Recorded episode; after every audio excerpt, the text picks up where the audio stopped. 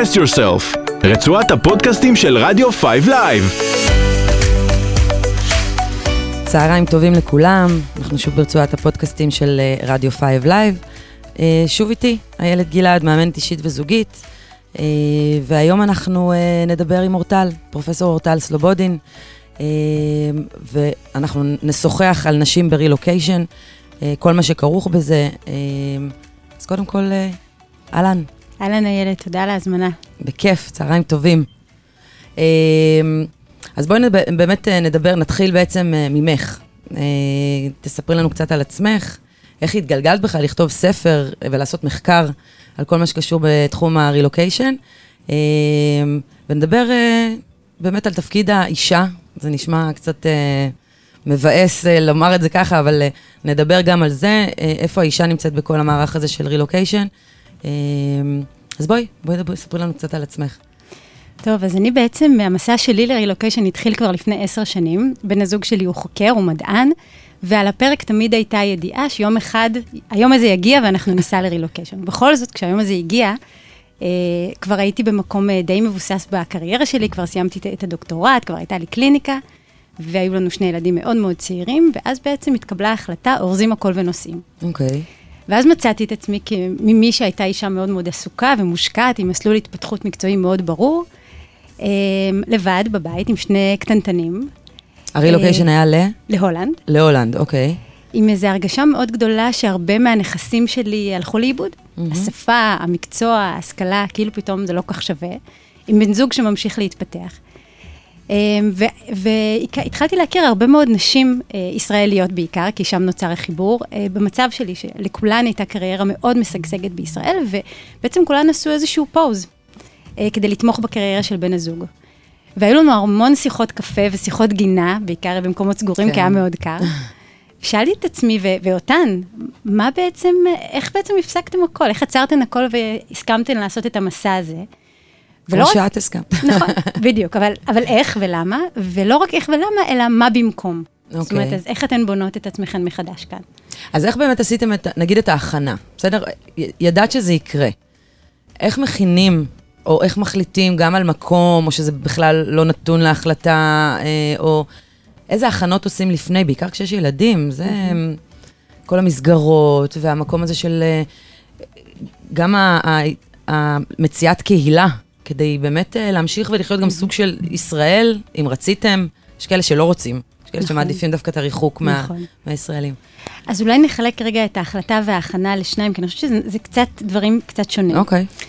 Uh, בספר, אחד הדברים שחקרתי זה איך בעצם מתקבלת ההחלטה לנסוע, ואחד הדברים שגיליתי ומאוד הפתיעו אותי, שבעצם היא לא כל כך מתקבלת.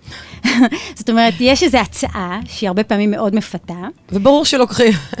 ודי ברור שהשיקולים שמנחים אותנו כמשפחה הם שיקולים של להתפתח, של להתקדם, לפעמים מדובר בשדרוג כלכלי די נכון. רציני, הרפתקה, הילדים ילמדו שפה. זה בהחלט שיקולים מאוד חשובים ומאוד ראויים, אבל פחות מדברים על מה מאבדים.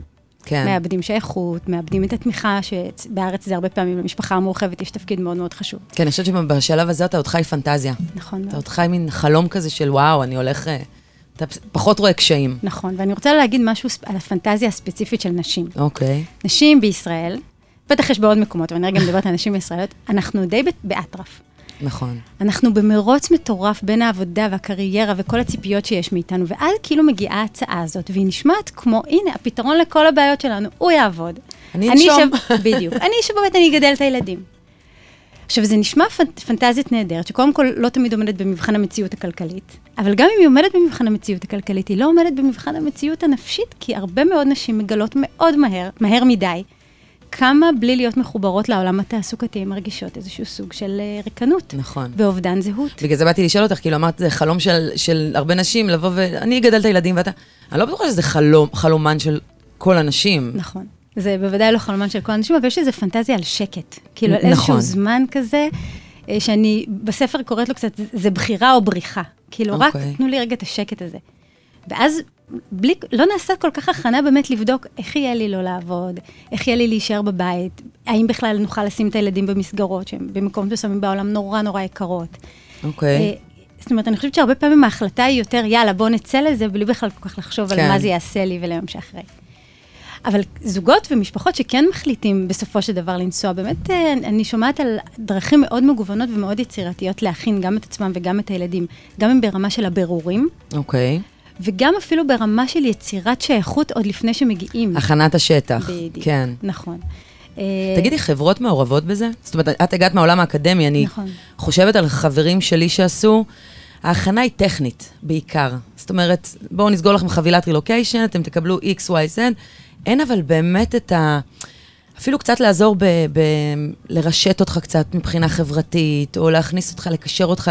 אולי היום כבר קצת יותר, אבל לא מסיפורים שאני מכירה. נכון, אני חושבת שאחד הגופים שלומדים לעשות את זה יותר ויותר טוב זה הצבא.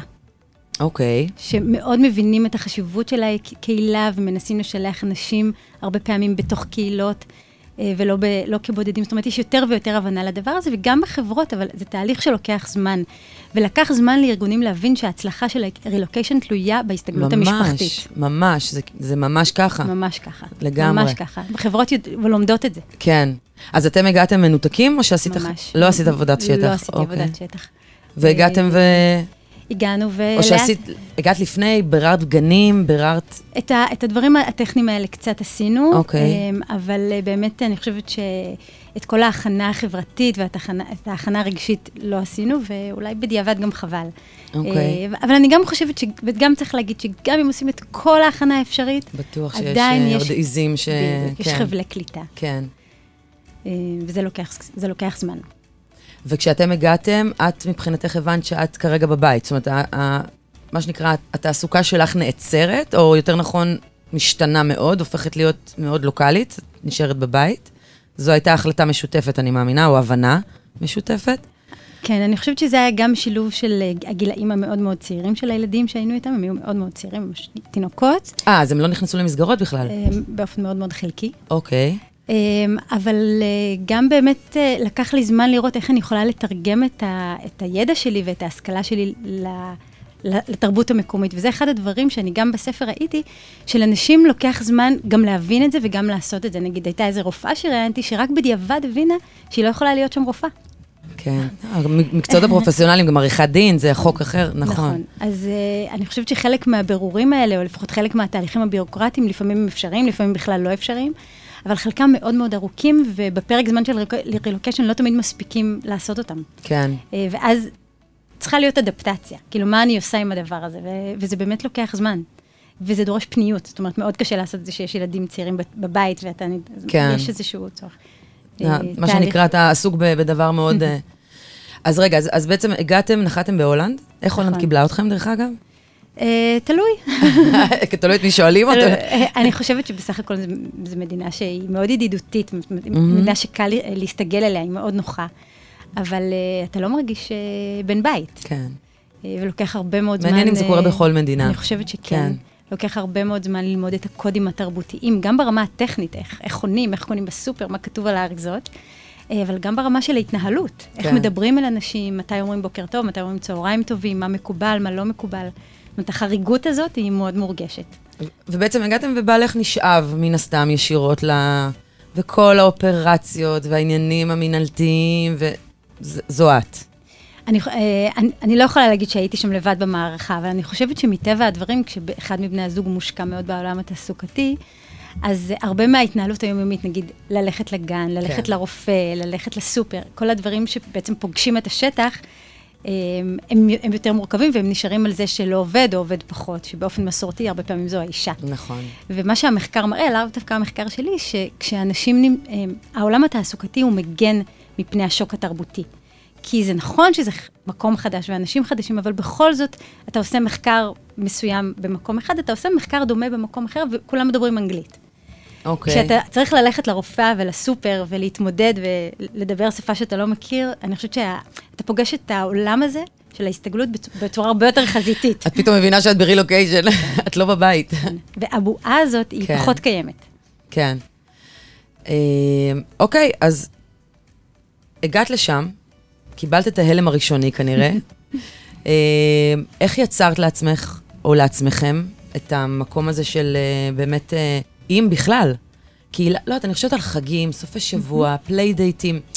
הכל הוא כל כך אה, שונה, אלא אם כן באמת נכנסתם לקהילה ישראלית, ואז נראה לי מייצרים איזשהו סוג של מיקרוקוסמוס כזה, ומאוד נוח, כי השפה היא אותה שפה. ו... נכון.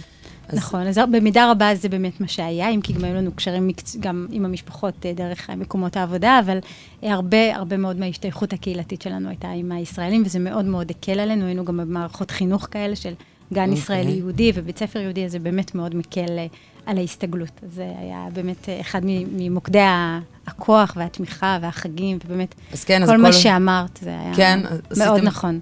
ומבחינת משפחה, זאת אומרת, פה זה, הייתה, זה היה אירופה. נכון. אז, אה, אז זה באמת אפשר לנו... כן, זה אפשר לשני הצדדים לעשות ממש גיחות קצרות, אפילו ברמה של סוף שבוע. כן. אה, אבל אה, מי שבאמת יש לו יעדי רילוקיישן רחוקים יותר, זה אחד האתגרים הגדולים, כי לנסוע, זה גם כמובן יקר יותר, וגם לנייד ילדים צעירים טיסות ארוכות, זה נעשה סיפור מאוד מאוד מורכב. כן. אני חושבת על חברים, נגיד, יש לי חברה שבאיזשהו שלב אמרה לי, תקשיבי, אני, אני כבר, זה כבר הבית שלי, אני כבר גרה פה, וכל פעם באים וקופצים חברים, אני לא, אה, אני לא יכולה לעשות tours כל היום, וכל, זה, זה, באיזשהו שלב זה כבר מתיש. די, זה כבר החיים שלי. נכון. כמו שאני אגיע אליכם לבית בישראל, וכל הזמן תצטרכו לעשות לי טיולים ב... נכון. אז זה גם כאילו, תמיד אומרים, יואו, איזה כיף, יש לנו חבר'ה, הם ברילוקיישן וזה, ניסע אליהם, ו... אבל אין את הפניות הזאת להם, כי הם חיים בתוך שם. נטועים בתוך כן. היום-יום שלהם, זה כן. נכון. וגם אני חושבת, אח- אחד הדברים שגם קצת אה, אולי שווה לחשוב עליהם, זה באמת איפה הבית שלך כבר, ואיך גם זה משתנה. זאת אומרת, כבר עולות כל מיני שאלות, רגע, ישראל זה עדיין הבית שלי, וכשאני באה לביקורים, אז העיניים שלי כבר אחרות, אני מסתכלת על ישראל במבט אחר. כן? כן. כן, החבר... גם האנשים משתנים, וה- והמדינה משתנה. נכון. וגם אנחנו משתנים. אומרת, תגידי, והרגשת שהולנד באיזשהו שלב הופכת להיות הבית? אה, במידה, אני חושבת שהרגשתי בו זמנית איזו כפילות כזו. מצד אחד זה הפך להיות מקום שהיה לי מאוד נוח להיות בו, והרגשתי שייכות, וכן, זה, בסופו של דבר זה היה הבית. ובו זמנית הרגשתי כל הזמן את הזרות. אוקיי, באיזה מקומות מעניין? אה, אני חושבת שכמעט בכל מקום, כמעט, אפילו ברמה של ללכת ברחוב, איזושהי הרגשה שזה לא, זה לא, עוד, עוד לא, אולי, אולי ביום מן הימים זה היה הופך, אבל אה, הרבה פעמים מול ההתנהלות מול הרשויות, אוקיי. מול בית הספר, איזו תחושה שאם הייתי במדינה שלי, הייתי יודעת לעשות את זה או להגיד את זה, והייתי כבר מסבירה את זה בלי מילים, ופה היה הרבה יותר זה מורכב. המון העניין של השפה, נראה לי. כשלוקחים לך את השפה, אמ, כי גם ניואנסים נעלמים פה ב... נכון, וגם אני, אני דיברתי הולנדית באיזשהו שלב, יכולתי להסתדר, ועדיין זה אתה תמיד, אה, זה תמיד לא השפה שלך, כן. ותמיד היא מורכבת, ותמיד גם אם אני הייתי מדברת הולנדית, היו עונים לי באנגלית, כי הבינו ש... בוא נרחם על. המהגרת הזו. כן, אז, אמ, אז זה גם עניין של שפה, אבל מעבר לשפה, אה, יש גם את העניין התרבותי. כן. אמ, שגם אנשים שמגיעים לארה"ב, ואפילו שהם English speakers, הם עדיין מוצאים שיש משהו בקודים התרבותיים והחברתיים, שזר לא פערים. יבין זאת. נכון, כן. נכון, זה פערים. אה, אז אה, יש כאלה ש- אנשים שנהנים מהכפילות הזו ומלהיות זר, שהצרות של המדינה לא מעניינות אותך, ואתה פטור מקריאת עיתונים, ואתה- זה כאילו, אתה חי באיזו בועה מוגנת כזו, כן. וזה מאוד נעים. איכשהו החיים עוברים להם ואתה פחות אה, מטולטל כמו בארץ. כן. הדברים פחות מזיזים לך. איך חבר שלי אמר? הוא אמר, אני נוחת בארץ, וסף הלחץ, כבר בשדה אני מרגיש את זה. הוא פשוט, הוא עף, הוא טס למעלה. אתה, מרג... אתה איך שאתה נוחת, אתה... הכל מתכווץ לך, כאילו, זה... נכון, אז, אז אני חושבת שחלק מזה באמת קשור גם לקצב במדינה שלנו, אבל זה גם קשור לזה שאתה, שזה המקום שלך, ולכן כל דבר שקורה פה, הוא גם הופך, הוא נכנס לך מיד לנשמה. ואני חושבת שדברים שקרו באירופה כשגרתי שם, גם אם היו מאוד מזעזעים, הם פחות, הם, הם כאילו לא היו הבעיות שלנו. וכשהם קרו בארץ והיית שם? גם מאוד מאוד, הייתי מאוד מאוד אה, מוטרדת מהם. כן? ומאוד, כן, כן, אז זה כן, בסופו של דבר, עם כל הריחוק, זה... כן. אבל אני יודעת שאנשים שונים גם מרגישים כלפי זה אחרת. כן. זה מאוד, אה, מאוד משתנה כמובן, מאוד אישי. אז איך הגעת בעצם לעשות את המחקר? אז אני חושבת שבעצם זה אחד המחקרים שנולדו משיחות קפה וסלון. וגינה, עם המון אימהות שישבתי, ובאמת דיברנו על זה המון, כאילו, איך, איך היה לך את כל הדבר הזה, ואיך איך, איך, איך עשית את זה? מה אמרת לעצמך, מה אמרת לבן הזוג שלך, מה, איזה, איזה סיפור, איזה נרטיב את מספרת. וגם, אוקיי, אז כבר הגעת, ומה עכשיו? איך, כן. איך, אה, איך אוספים את הדבר הזה, שאצל הרבה נשים הוא נחווה כן כמשבר, גם אם לא משבר קליני, אבל הוא כן. כאילו, איפה אני, מה קורה לי? איך אוספים את זה, ואיך מייצרים סיפור חדש. מאוד מאוד סקרן אותי, ממש. הן כולן היו נשים עובדות. כולן. עובדות ומשכילות, משכילות אפילו, אפשר להגיד, מאוד. אוקיי. אה, ו- וגם, לא רק משכילות, אלא גם באמת נשים שהעבודה הייתה בליבן ובנפשן, זאת אומרת, אנשים שהזהות שלהן מאורגנת חלק. מאוד גדול מזה, בדיוק. כן. השקיעו הרבה שנים ברכישת ההשכלה.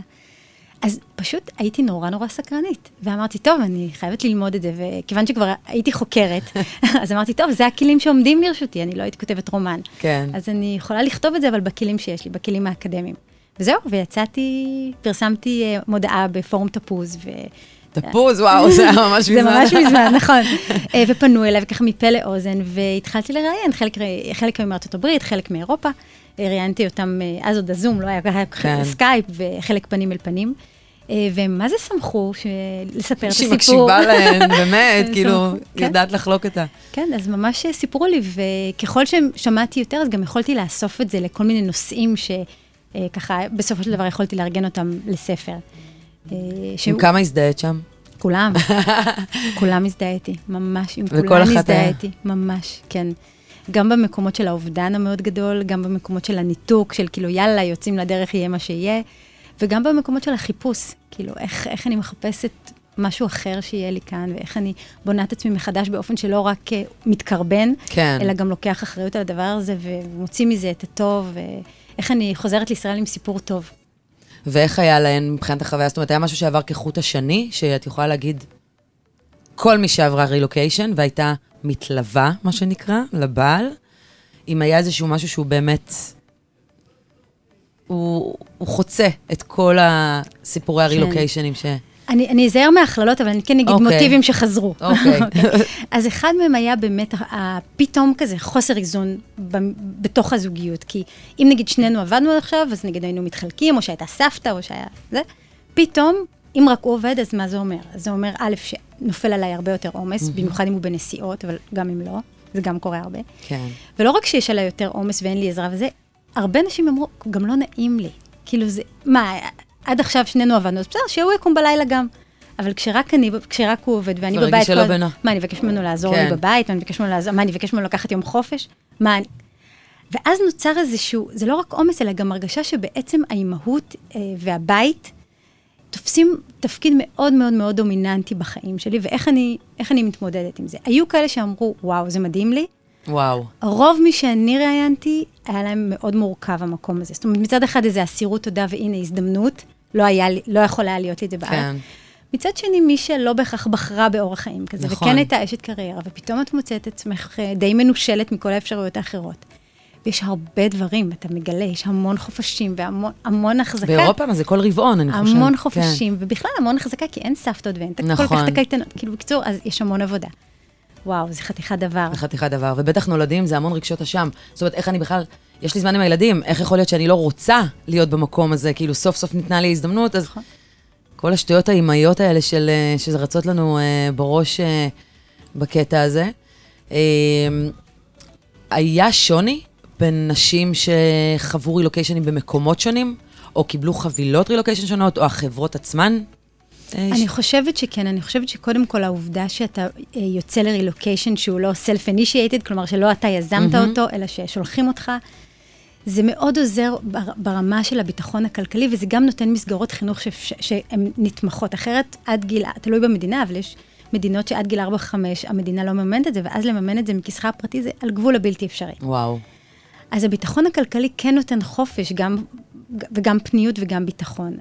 אנשים אחרים גם הייתה להם את החרדה הכלכלית, גם את זה שאוקיי, מחר יכולים לפטר אותי ואז אני תקועה במדינה הזו ומה אני עושה. כן. שזו חוויה מאוד לא פשוטה. וגם, כמובן, יותר התמודדויות. אז אני חושבת שהעובדה שחברות שולחות ומרפדות את המשפחה בכל מיני כיוונים, היא, היא עוזרת. היא לא מונעת את, ה, את ההתמודדות, בטוח. את הר, היא לא מונעת את המשבר זהות, אבל היא יכולה לתת איים של ביטחון. וכמה באמת הרישות החברתי, המערך תמיכה, כמה הוא באמת אה, קריטי? או איפה מצאת אותו, יותר נכון. אה, אני מצאתי אותו דרך המסגרות של הילדים, ועבורי היה, הוא היה ממש קריטי? הצלה. כן. כן, ממש הצלה, כי בעצם הבדידות היא, היא קשה מנשוא יכולה כן. להיות. אה, אז זה נתן אה, השתייכות אה, מאוד מאוד משמעותית. אני יודעת שיש כאלה שאפילו התחילו ליצור את הרשת הזו עוד לפני שהם הגיעו, ממש עשו פגישות, גם לילדים וגם לעצמם, וכאילו ידעו שהם נוחתים וכבר יש להם איפה לאכול את הארוחת שישי הראשונה. שזה נו- מדהים. שזה מדהים. נכון, והיום זה גם מדהים. הרבה יותר פשוט נראה לי, נכון. בגלל הרשתות החברתיות, נכון. זה הרבה יותר פשוט... נכון, יש ממש קבוצות ייעודיות לזה, גם כן. לנשים וגם בכלל, וגם קבוצות שהן ייעודיות ל- לאנשים שעושים רילוקיישן למקום ספציפי. נכון, ישראלים נכון, פה, ישראלים פה, נכון. ישראלים פה. אז אני חושבת שמי שמוצא בפלטפורמה הזו אה, מקום נוח, זה יכול להיות נפלא. תגידי, והיה רגע שישבת ואמרת, מה עשיתי? למה עשיתי את זה? היה? הייתה נקודה כזאת? מלא רגעים, כן? בטח, גם לי וגם לבן הזוג שלי, מלא רגעים, בטח. אה, אבל אני לא, אני לא חושבת שזה, שזה מפתיע, וגם לא חושבת שזה נורא כל כך. אני חושבת שרגעים של חרטה ושאלת שאלות הם כל הזמן קורים. ואני אגיד יותר מזה, גם אחרי שחזרנו, שאלנו את עצמנו, למה חזרנו? השאלה, השאלה קיימת ומלווה, והתשובה היא לעולם לא חד-מימדית. ולכן כששואלים אותי, את שמחה שנסעת, את שמחה שחזרת? גם וגם. כן, כמו, כמו כל דבר בחיים. ואיך זה השפיע על. הילדים? הילדים שלי היו מאוד צעירים, אז אני לא בטוחה שאני הבן אדם הנכון לשאול אותו, אבל אני חושבת שילדים יותר מבוגרים, שבאמת גם יש להם זיכרונות ועושים מעברים גם בגילאים של גיל ההתבגרות, אני שומעת את הגם וגם. יש יל... זה- וזה גם תלוי כמובן בילד, ויש ילדים עם רגישויות שונות ויכולות הסתגלויות שונות, אז כל ילד חווה את המעבר אחרת. יש ילדים שעבורם ללמוד שפה זה ממש צ'יק צ'אק, יש כן. כאלה שלא מצליחים ללמוד אותה גם אחרי שנתיים. ויש זה כאלה- קשה נורא במסגרות שהן מקומיות. נכון. אה, וכמובן, יש ילדים עם יותר רגישויות, הפרעות קשב, שעבורם, או כל מיני לקויות למידה, שעבורם כל ההסתגלות וכל העניין של רכישת שפה שנייה הוא מלכתחילה מורכב יותר. צריך גם להניח, לזכור את זה. וזה מורכבות על מורכבות שעוברת מן הסתם גם לאימא, שצריכה לאמא לחוות. ולאבא, ול- בוודאי. כן, נכון. זה משפיע נכון. על כל המערך המשפחתי נכון, במקום הזה. נכון. אז, אה, אז צריך להחזיק את זה בראש. אני חושבת שילדים מתארים חוויות שונות, הם גם מתארים באמת את, ה, את הקושי, כשההסתגלות, במיוחד, במיוחד הם צריכים ללמוד שפה חדשה. כן. ובגילי התבגרות הקודים וההשתייכות ולהיות כמו כולם זה אישו. אז ממש. זה יכול להיות, יכולה להיות נקודה רגישה. אבל גם הרבה מהם חוזרים עם הרגשה של uh, התרחבות מאוד גדולה, וחוויה אדירה, וזמן משפחתי, וזו הרגשה שיש להם, uh, יש להם כזה בנפיץ שלילדים אחרים בגיל אין. לפעמים זה האנגלית, נכון. לפעמים זה החוויות, לפעמים זה להיות כזה אינטרנשיונל. אז uh, אני חושבת שגם עבורם זה הרבה פעמים גם וגם, ואנחנו רואים גם באותה משפחה ילדים שאומרים וואו, וילדים שאומרים, שסבלו. בדיוק. כן, בסדר, זה... נכון. ואיך לכם זה השפיע על המערך המשפחתי? או איך ראית את זה, נגיד, משפיע על... עוד פעם, זה הכללות באמת אה, מאוד אה, גסות, אבל נגיד, יש לי חברה שאמרה, תקשיבי, זה היה מדהים, כי פשוט, פתאום הפכנו להיות אחד לשני, לשנייה. כי זה מה שיש לך, יש לך את התא המשפחתי שלך, אין עכשיו אה, ללכת לברוח החוצה. זה כמו מין צוות קטן שאנחנו באים... אה, נכון. אז יש באמת פרק בספר שכל כולו עוסק בזוגיות, ולפרק קוראים זה רק אנחנו שנינו. כי פתאום, זה בדיוק מה שאת אומרת, זה פתאום הרגע הזה, שאין סבתות, ואין אה, מה- שכנות, ואין דודות, וזה רק אנחנו. ואם אנחנו לא עושים את זה טוב, כל הסיפור הזה קם ונופל. ואני יכולה להגיד לאיזה זוגות זה עבד ולאיזה זוגות פחות. מתי זה כן עובד? אוקיי. זה עובד כשיש הכרה הדדית. זאת אומרת, זה לא שבני, אוקיי, אתה, אתה עובד ואתה מושקע בעבודה ואתה לא מעניין אותך, וזה לא שאת קורבן של הסיטואציה ואת לא רואה את ההשקעה שלו. יש פה שניים, ולכל אחד יש את האתגרים שלו, שגם אם הם מאוד שונים, הם קשים. והם קיימים. לשני הצדדים, האתגרים מאוד קשים. ואם שני הצדדים מצליחים לראות את המקום שלהם ולקחת אחריות, וגם לראות את הקושי של הבן אדם השני ואת ההתמודדויות שלו, זה, אלה הזוגות שמצליחים. הזוגות שלא מצליחים, זה הזוגות שכל אחד מרגיש שעושים לו. שאכלו לא שתו לו? בדיוק, כן. בדיוק. אה, את לא מבינה אותי, אתה לא מבין אותי, ואלה מקומות מאוד מאוד קשים. וגם גם במקומות שבהם אני מצפה שהשני ידאג לי.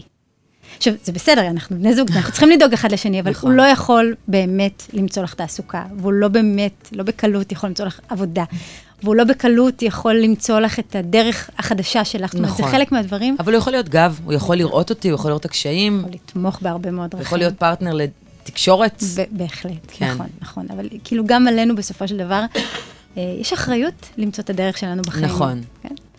כאילו נכון. קצת לכולנו יש את הפנטזיה הילדית הזאת, שמישהו ייקח אותנו על הסירה הזו לרקשן וידאג לנו, זה וזה קצת אה, ככה. כן. כאילו, לא לגמרי. בואי נחזור שנייה לספר. Hmm? אז בעצם, מתי התחלת לכתוב אותו? התחלתי לראיין את הנשים ממש בשנה האחרונה שלנו. לקח לך הרבה מאוד זמן. אה, הוא התבשל, זאת אומרת, הוא התבשל. אוקיי. אה, אה, לקח לספר זמן להתבשל, ואת הרעיונות סיימתי כשעוד גרנו בהולנד, אבל את הכתיבה עצמה ממש עשיתי ממש בחודשים, ממש בחודשיים הראשונים אחרי שחזרנו, זה היה כזה, ממש נחתנו וצללתי לתוך הספר, וזו הייתה סגירת מעגל נפלאה, בדיעבד. כי עוד כן. המשכת להתעסק עם זה, כאילו, גם בחזור. נכון, זה נכון. סוג של עיבוד. זה- ממש כך, ממש. ויש משהו בכלים האקדמיים שנותן שפה. אוקיי. אה, אני- לכל, לכל אחת יש משהו אחר שנותן לה שפה. לי הכלים האקדמיים, השפה האקדמית, המאמרים התיאורטיים שקראתי, המחקרים שנעשו בנ- בנושא, הם מאוד עזרו לי, הם כאילו סידרו לי את החוויות שלי, הם אמרו לי, אה, בגלל זה אני מרגישה ככה, בגלל זה אני מרגישה ככה, אה, אז יופי שאני לא תוקף. לבד. זה ממש, נתן תוקף. ממש, ממש. תגידי, ונשים, בואי נדבר שנייה על היוצא מן הכלל. מהמם, גם חשוב לדבר עליו. ממש, אה, נשים, שהן לוקחות את המשפחה, נכון. בעצם על כתפי הרילוקיישן שלהם, נכון. שלהן, כן. נכון. אה, שזה זה- יוצא דופן. זה סטטיסטית עדיין יוצא דופן, וזה יוצא דופן בשתי סיבות. קודם כל, בגלל סוג התעסוקה של נשים, של נשים, נשים פחות עובדות במקומות שבאופן טבעי שולחים לרילוקיישן, וגם הספרות אומרת שגברים הרבה פעמים אוהבים לקדם גברים. זה, זה הספרות. אוקיי. אז הסיכוי שישלחו אותך הוא קטן יותר, אבל גם שכבר את, גם נשים שכבר צריכות, או, או מזמינים, מציעים להם רילוקיישן, או גם נשים שנגיד מתוקף הקריירה, כדאי שהם יעשו רילוקיישן, כמו למשל אה, אקדמאיות, חוקרות, אוקיי. שחשוב מאוד לעשות רילוקיישן בחו"ל. גם אז נשים בעצמן מאוד נרתעות, כי הדבר הזה שאני הולכת לקחת את המשפחה על הכתפיים שלי, נורא מרתיע נשים. כי הן יודעות שהן יהיו גם וגם וגם. אולי, וכל הדבר הזה, מה, אני אקח את האחריות על עצמי, ואם לא יהיה להם טוב, אנחנו נורא עסוקות ברווחה כן. החברתית-רגשית של המשפחה שלנו. נכון. מה יהיה, ומה, אני צריכה לקחת את זה, אז לא חשוב. ולכן נשים הן עדיין נדירות סטטיסטית, ואחד הדברים שהן צריכות להתמודד איתם באופן קצת אחר מגברים, זה שנשים מצליחות לעשות את זה כשהן יודעות שהב... כשבן הזוג שלהם נטוע טוב מבחינה מקצועית. מה זה אומר? שיש לו מה לעשות שם. שם, אה, אוקיי. שיהיה לו מה לעשות שם. או אוקיי. כי הוא ימצא שם משהו מקומי, או שהוא יוכל להמשיך ולעבוד משם על דברים, ש... על העבודה שלו מפה. אוקיי, אבל אז זה אומר שבעצם כל הבית והעבודה עליה. זאת אומרת, היא היא צריכה להבין שזה לא שעכשיו הבעל נשאר, כמו נגיד אם זה, היה הפוך, מקרה הפוך, אז היה, היה לו שקט, כי הוא יודע שהילדים איתה, וכל הקשרים החברתיים, וכל הארגונים שלה מסביב, וכל הדברים הפרוצדורליים עליה. פה היא מבינה שהיא הולכת להתעסק גם במקום של העבודות השקופות, נקרא לזה, של ניהול הבית, וגם בעבודה עצמה, שזה קריירה בפני עצמה.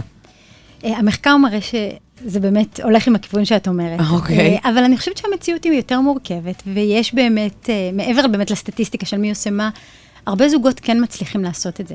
אוקיי. ודווקא זה אולי מתכון טוב הזוגות ההפוכים? אז גם הזוגות ההפוכים, אוקיי. וגם הז... כן, שמצליחים. כמו שבארץ הצליחו, אז זה נכון שזה דורש היערכות אחרת, ואי אפשר לבנות על הסבתות, ונדרשת מערכת תמיכה אחרת. מהמם. אבל זה עדיין אפשרי. ודווקא העובדה ששני בני הזוג מוצאים לעצמם מסלול, לא חשוב מי עכשיו, אם נסעו בגלל הגבר או נסעו בגלל האישה, או הרבה פעמים זה גם כבר לא רק גבר ואישה, יש כל מיני משפחות. נכון. גם חד-הוריות נכון. וגם חד-מיניות. אמ, אז אפשר, אפשר ליצור מערכות שהן מאוזנות גם כששני בני הזוג עובדים. זה אפשרי, ואולי עדיף אפילו, כן. כנראה לפי שכן. המחקר שלך. לפחות במקרים שבהם לשניהם העבודה חשובה. אם העבודה לא חשובה כל כך, או דווקא הפסקה עושה טוב, אז סבבה. כן. אבל לפחות עבור אנשים שאני פגשתי, העבודה הייתה חלק מאוד מרכזי מהזהות שלהם, והאובדן שלה היו לה מחירים מאוד כבדים. אז נגיד בחוויה האישי, האישית שלך, אם נגיד אה, את חושבת בדיעבד על, ה, על דברים שעשית, או יכולת לעשות ולא עשית, או עשית והיו נכונים, בחוויה האישית שלך, הרילוקיישן בכללותו. אני חושבת שאחד הדברים הכי נכונים שעשיתי, ורק בדיעבד הבנתי כמה הוא היה נכון, הוא למצוא את השביל אוקיי. המקצועי. אני מצאתי אותו בדרכים מסוימות, של לקדם נגיד את הכתיבה האקדמית שחיכתה לי, או להשתלב באיזה מקום באופן חלקי, אבל זה לא כל כך, אני חושבת שזה לא כל כך משנה, האיך. יותר משנה ש- איך, איך אני מוצאת בתוך המקום הזה, שכמו שאחת המרואיינות שלי אמרה, זה אה, ללכת אחריו במדבר, איך בתוך הדבר הזה אני מוצאת את המקום שהוא שלי, והוא יוצר איזשהו גשר בין החיים שלי והקריירה שלי שהייתה לי לבין העתיד. עכשיו, זה נכון שאנחנו נורא מפחדות מחור בקורות חיים, אז לא רק במובנים האלה, אוקיי. אלא גם במובנים של זהות ו- והבריאות הנפשית והבריאות הזוגית שלי, כי כשאני לא מרגישה קורבן, אז הכל משתנה. לגמרי, לגמרי, זה גם מה שממלא אותך. בדיוק. אפרופו, את אומרת משהו שקשור. אני חושבת שזה גם, גם אם זה לא קשור, כי יש באמת, אה, כמו שאמרת על הרופאה, שלא יכלה. אבל הייתה צריכה למצוא... משהו אחר. נכון. נכון, למצוא, ו- וגם בספר, אבל גם, אני בטוחה שיש המון דוגמאות, איזה סוגים של אה, שבילים יצירתיים אנשים מוצאים לעצמם במקום חדש. והיצירתיות היא באמת עולה על כל דמיון, וזה יפ- יפהפה לראות את זה, ומי שמצליחה אומרת, זו הייתה הזדמנות. אם לא היינו נוסעים, זה לא היה קורה. אני, אני חושבת שאני יכולה להגיד את זה גם על עצמי. אם לא היינו נוסעים, זה לא היה קורה. כן? כן. זהו, יש לי חברה שאמרה לי, תקשיבי, היה קשוח, באמת, והם גם נסעו נורא נורא רחוק, אבל היא אמרה לי, זה היה השיא של הקריירה שלי. אה, אבל זה היה עליה, הרגולוקיישן היה שלה, אז עם כל הקשיים, באמת במקום הזה היא פרחה מבחינת קריירה. אז זה, זה ממש ככה. היו מקומות ב, בראיונות של, שנשים שהרגשת אצלן חרטה? אני חושבת שלכל אחת, כמו שאמרתי קודם, לכל אחת יש רגעי חרטה. היו כאלה שזה היה, הייתה חוויה דומיננטית יותר. שהם אמרו, הייתי מוותרת? כן. כן? כן. אני חושבת אבל, אני משערת שזה גם תלוי בנקודת הזמן שפגשתי אותם. פגשתי אותם די בהתחלה. אוקיי. אני יכול להיות שהן היו מרגישות אחרת, אבל גם יכול להיות שלא. אני לא יודעת מה עלה בגורלן מאז. אוקיי. אה, אבל אה, אני, אני יודעת שיש גם כאלה שהצטרפו וגם יש כאלה שחזרו, בטח בעקבות זה שלא היה להם טוב, יש הרבה מאוד משפחות כאלה, ואני חושבת שזו אופציה שמאוד חשוב להחזיק פתוחה, שאם לא טוב, אפשר לחזור. לעשות את התיאום ציפיות הזה מראש, ככה. כן. וגם להגיד מתי, מתי עושים נקודות עצירה. אוקיי. האם אנחנו נותנים לזה שנה, האם אנחנו נותנים לזה שנתיים. אמ, וגם אני חושבת שלפעמים, הרבה פעמים ברילוקיישנים קצרים מדי, זה אחד החסרונות, שאתה לא מספיק להסתגל ואתה נכון. כבר חוזר. כאילו לא כתבת את הפירות של להרגיש בבית. כן. זה כאילו, כמעט נגעת ואתה כבר אה, כן, כאילו אתה מרגיש בחזור. בעיקר את, את קשיי ההסתגלות, ואז אתה בהסתגלות חזרה. כן. אז כמה זמן הייתם שם בטוטל? אנחנו היינו ארבע וחצי שנים, שזה תקופה בינונית כזו. אוקיי, ובהסכמה מלאה שברגע שהוא מסיים, את- בן הזוג שלך, אז אתם חוזרים? או שהיה אפילו דיבור של, אתה יודע מה, אולי דווקא נחמד? אני חושבת שלהרבה מאוד משפחות יש דיבור על מה ואיך, ו- ושאלות, ו- ו- ובאופן מדהים, גם אחרי שש שנים מאז החזרה, השאלות קיימות. כן. כן, זה היה חכם, לא היה חכם, מה היה קורה אם היינו נשארים? אני חושבת שהשאלות האלה הן קיימות, ו- וטוב שהן קיימות. התנועה שלנו בין העולמות היא חשובה. כי יש לנו זוג חברים שהם נמצאים שנה, והם לא רואים כרגע שום... וזה ש... אחרי שנה שהיא הכי, זו, זו השנה הקשוחה של ההסתגלות והמעבר, ו... והם כבר עכשיו אומרים, "אה, תקשיבו, טוב לנו בדיוק. מאוד פה, אנחנו... נכון, נכון.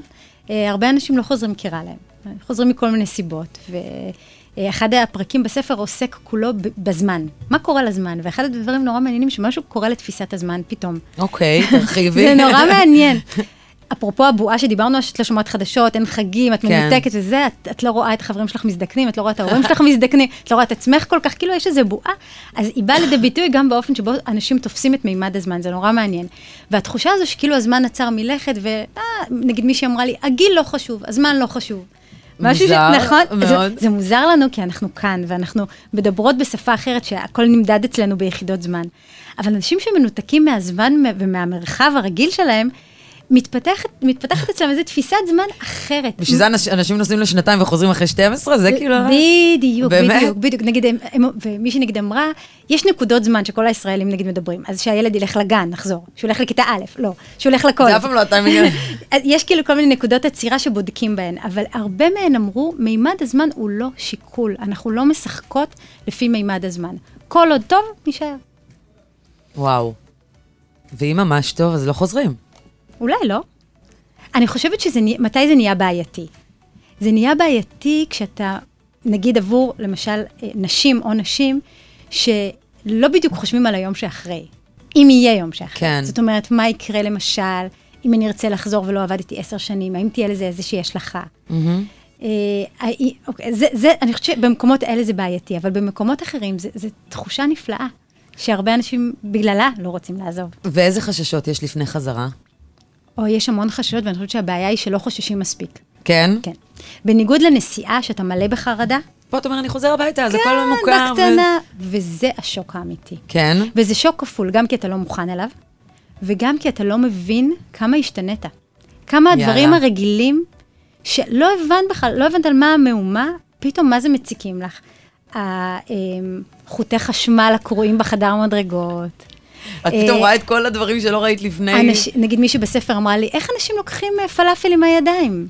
כאלה דברים. דברים נורא קטנים, נורא יומיומיים, שלא לדבר על נגיד אה, אה, צפירות בכביש כן. ופקקים. וה- דברים שלא התגעגעת אליהם.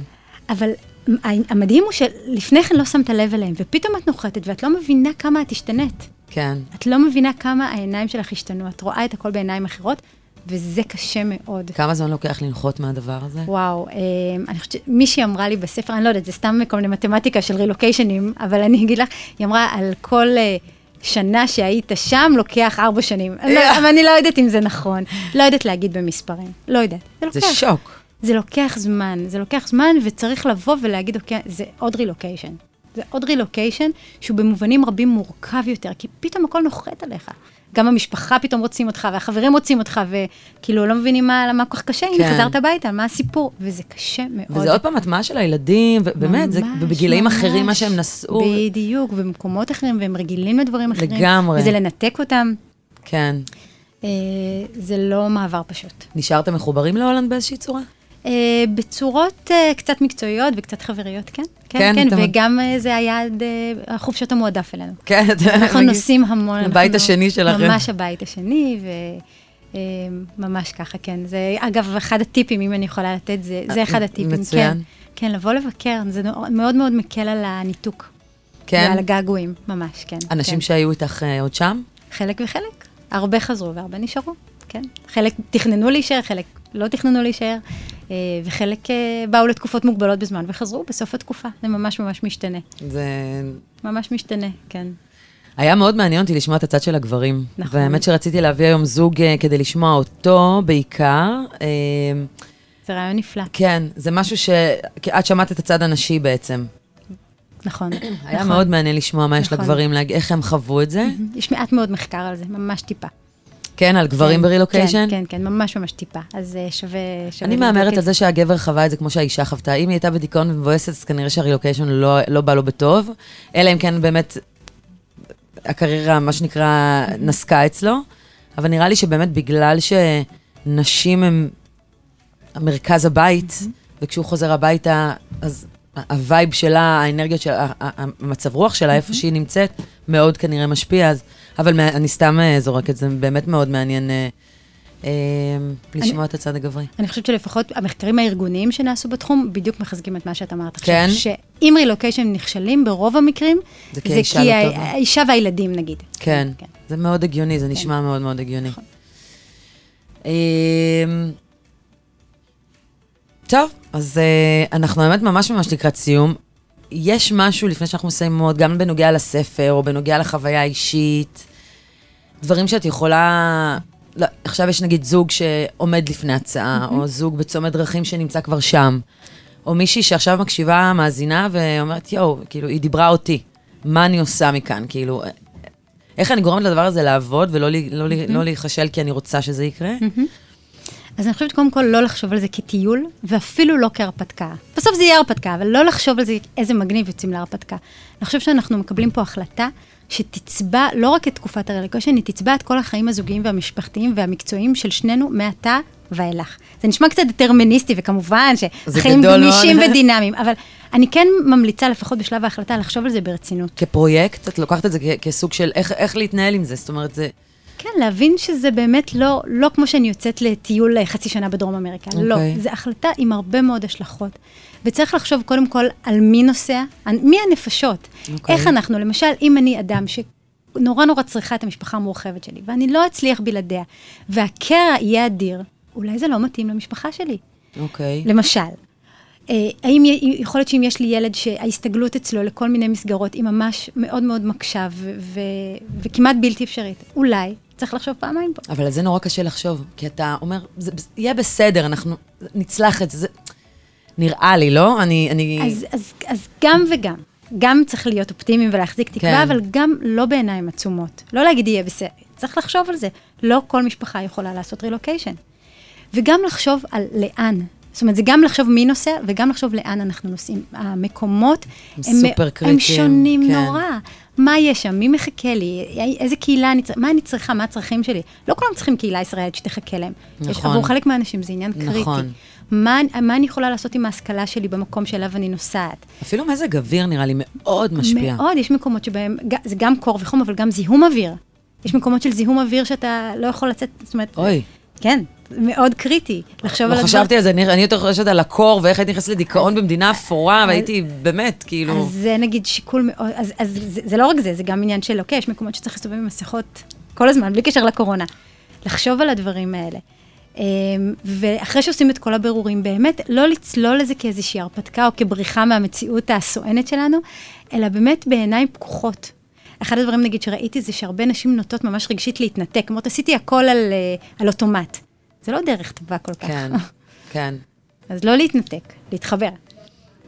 טוב, היה סופר מעניין, וכרגיל תמיד זה עובר כמו שנייה וחצי. אה, אורטל, היה לי לעונג, באמת, גם לי, נהניתי ממש רבה. מהשיחה. אני שמחה שנפגשנו.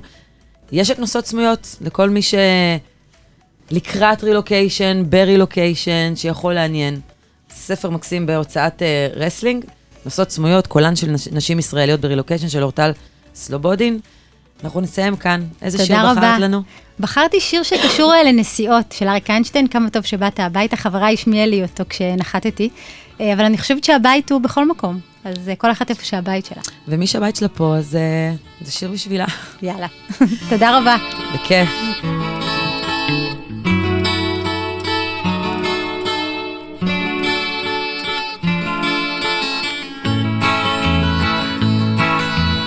כמה טוב שבאת הביתה, כמה טוב לראות אותך שוב. ספר מה נשמע, ספר, ספר איך היה, ולמה לא שלחת גלויה, לא שלחת גלויה. כמה טוב שבאת הביתה, רזה, אך מה זה חשוב? עשית חגים, עשית דברים, ראית קצת צבעים אחרים, ראית קצת צבעים אחרים, כן, צבעים אחרים. אך כמה שטוב אתה כאן כמה שטוב אתה כבר כאן. אה, כמה שזה טוב טוב. כמה טוב שבאת הביתה בית זה אומר כבר הכל. היה לך חם, היה, היה לך קר, אתה עכשיו יותר מאושר, כבר יותר מאושר. אז כמה טוב שבאת הביתה, כאילו שיצאת, יצאת רק אתמול. הכל פה נשאר אותו הדבר, אתה עכשיו יותר מבוגר, אתה עכשיו יותר מבוגר, כן, יותר מבוגר. אך כמה שטוב אתה כאן, כמה שטוב אתה כבר כאן. אה. כמה שזה טוב טוב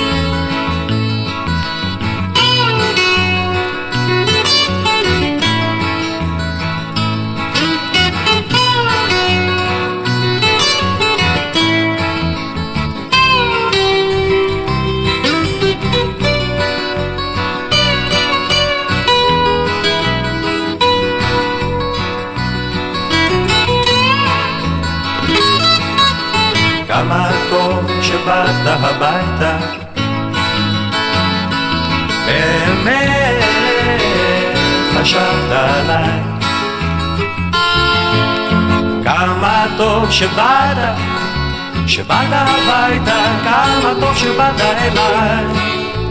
כמה טוב שבאת אליי. כן, שבאת אליי. אך כמה שטוב אתה כאן. שטוב אתה כבר כאן כמה שזה טוב טוב.